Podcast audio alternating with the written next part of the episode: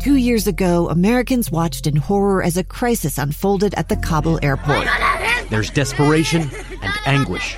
More than 80,000 Afghans have since arrived in America, but this story is still unfolding. I'm Andrea Smardon. In my new podcast, Stranger Becomes Neighbor, we'll find out what happens to these new arrivals in our communities. Who would help our newest neighbors? Follow us at kslpodcast.com, Apple Podcasts, or anywhere else you listen. Inside Sources. Inside Sources. Inside Sources. Where KSL offers Utah deeper insights on the news. Host Boyd Matheson divides rage from reason and elevates the conversation on issues crucial to our community. On KSL News Radio 102.7 FM and 1160 AM. Welcome back. I'm Maura Carabello filling in for Boyd Matheson today. And I'm going to start with the headline. I'm not going to bury the lead here. The, and then after that, I'm going to break it down as we do on this program and talk about the issue in depth. The Supreme Court has agreed to hear the arguments on the Texas abortion starting on November 1st.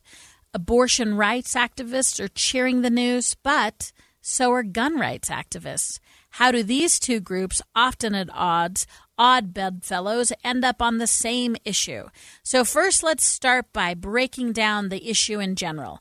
Now, what's at question at the Supreme Court there are two distinct questions. One is delegating authority to the general public from um, infor- in, uh, from the federal government, the enforcement authority. So, in the abortion instance law in Texas, the delegation of authority from government to the general public will be a critical and central issue to discuss. The second one is the U.S. bringing a suit to the federal courts to obtain reliefs against the state. So, just a standing question that the Supreme Court is often known for having. But it makes for an interesting issue. But we need to be clear on where the the oddity of the two different sides coming together is this question of who should have the authority of enforcement. And in the Texas law, we've delegated it to the general public. So, isn't that interesting? So, Gun rights activists join abortion rights activists to fight this law. And the legal conflict of abortion has divided many Americans for years over, over political lines, as uh, has guns. And now, again, we're seeing the sides come together on this one issue. So when you listen to the Texas law, we've got to break it down into almost two different pathways. One is the law itself, the issue of abortion access and abortion rights. The other entirely different subject is one of precedence, and one being said about defining who gets to enforce our laws, which has major consequences for many people. They would say major unintended consequences for this law. So, let's start first maybe with guns um, since we've talked about the abortion side of it what happens and why have we brought gun rights advocates to the table? Well, this is not something foreign to Utah. Um, uh, our rights to own guns are not only um, pointed to in the U.S. Constitution, but the Utah Constitution has been very clear on this. Utah has had an issue, um, it was about two decades ago, where the state legislature had a very aggressive preemption law that suggested that our local cities and towns could not make um, tighter gun restrictions than the state could. That they, they couldn't preempt state law.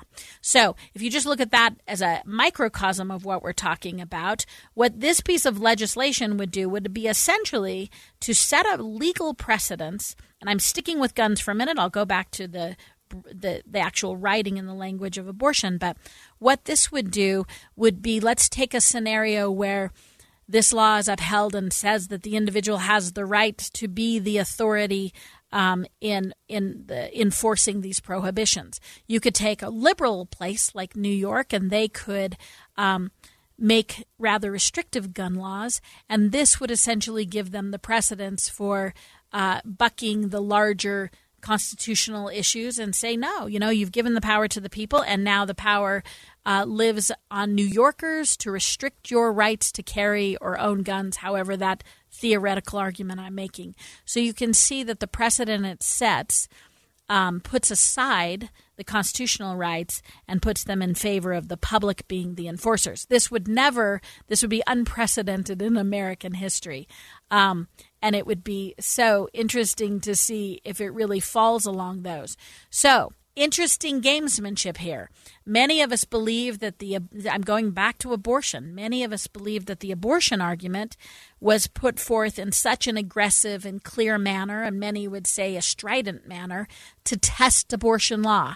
You know, we know we've had lots of discussions with the composition of the Supreme Court itself and Roe v. Wade in the long run and is this an unprecedented time to challenge Roe v. Wade? So you see Mississippi and you see the state of Texas putting together these very aggressive, strident abortion bans to somewhat test the practicality or or um, the durability of Roe v. Wade. Now, it makes for an interesting discussion now that again some considered right uh, traditionally right of center issues like gun ownership are saying, hold on a minute, wait, uh, we don't want to talk about abortion. We want to talk about the precedent that this law is setting by enabling, again, a member of the general public to be the enforcer and not, in fact, the state or a, and a government authority to be the enforcer. So now you've got to pick whether you're following the issue and whether you want to see the Texas law go through as a disruptor. I say this on the sidelines, not as as a legal question, but do you want to follow it through because you want to bust through and challenge Roe v. Wade, or are you more worried about the unintended consequences that may affect things you care about, like gun ownership, or frankly, any individual ownership that is protected and secured within constitutional law? Um, Firearm Coalition is now urging the Supreme Court to directly tackle this question. They're saying things like this guns rights group has put out a statement that said this case is important not because of its specific subject matter on abortion, but instead for Texas's cavalier and contemptuous mechanism for shielding from review potential violations of constitutional rights that determined a court's precedents. So remember, this is a gun rights advocacy group taking strong aim, if you will, at um, this abortion law, this this uh, strident abortion law. It's a, a crazy time um, for making precedent. I am among those who um, the, the, earlier deferral was on a technicality a month or so ago when the Supreme Court didn't take up this issue. And I think it's critical that they have expedited this and will hear arguments as early as November 1st because the the trepidation that that brings to me in this precedent setting um, is interesting. What I'll also tell you that I love about this and something that Inside Sources has continually um, championed is this breaks down labels, whether it meant to or not. You're not seeing traditional sides line up and that we all just get our cues from the labels we're carrying of liberal and conservative. This mixes up those labels requires the public conversation to be about policy, not just about brands.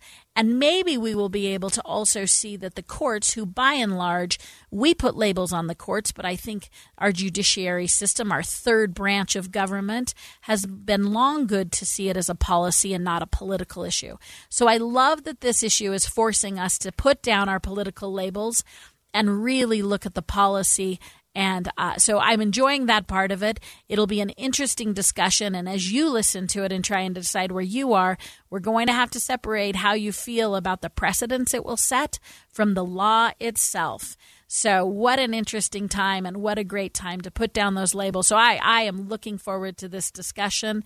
Um, we're out, out of a closing segment, and so next you'll be hearing my no- monologue to end the day together. A gun in the face. Then all of a sudden, they all kind of lined up. They pointed their guns at me. And this is the point where I thought, I'm going to die today. Started two years of horror for an American in Venezuela. They said, You need to give us your phone and get ready because you're coming with us. I'm Becky Bruce, and I spent a year researching and piecing together Josh and Thamy Holt's story about their ordeal in a notorious prison that's when everything started to turn bad. We had another pound on the door. Boom, boom, boom. And there was the police once again. You can binge all of the episodes of Hope in Darkness on KSLPodcasts.com or wherever you get your podcasts.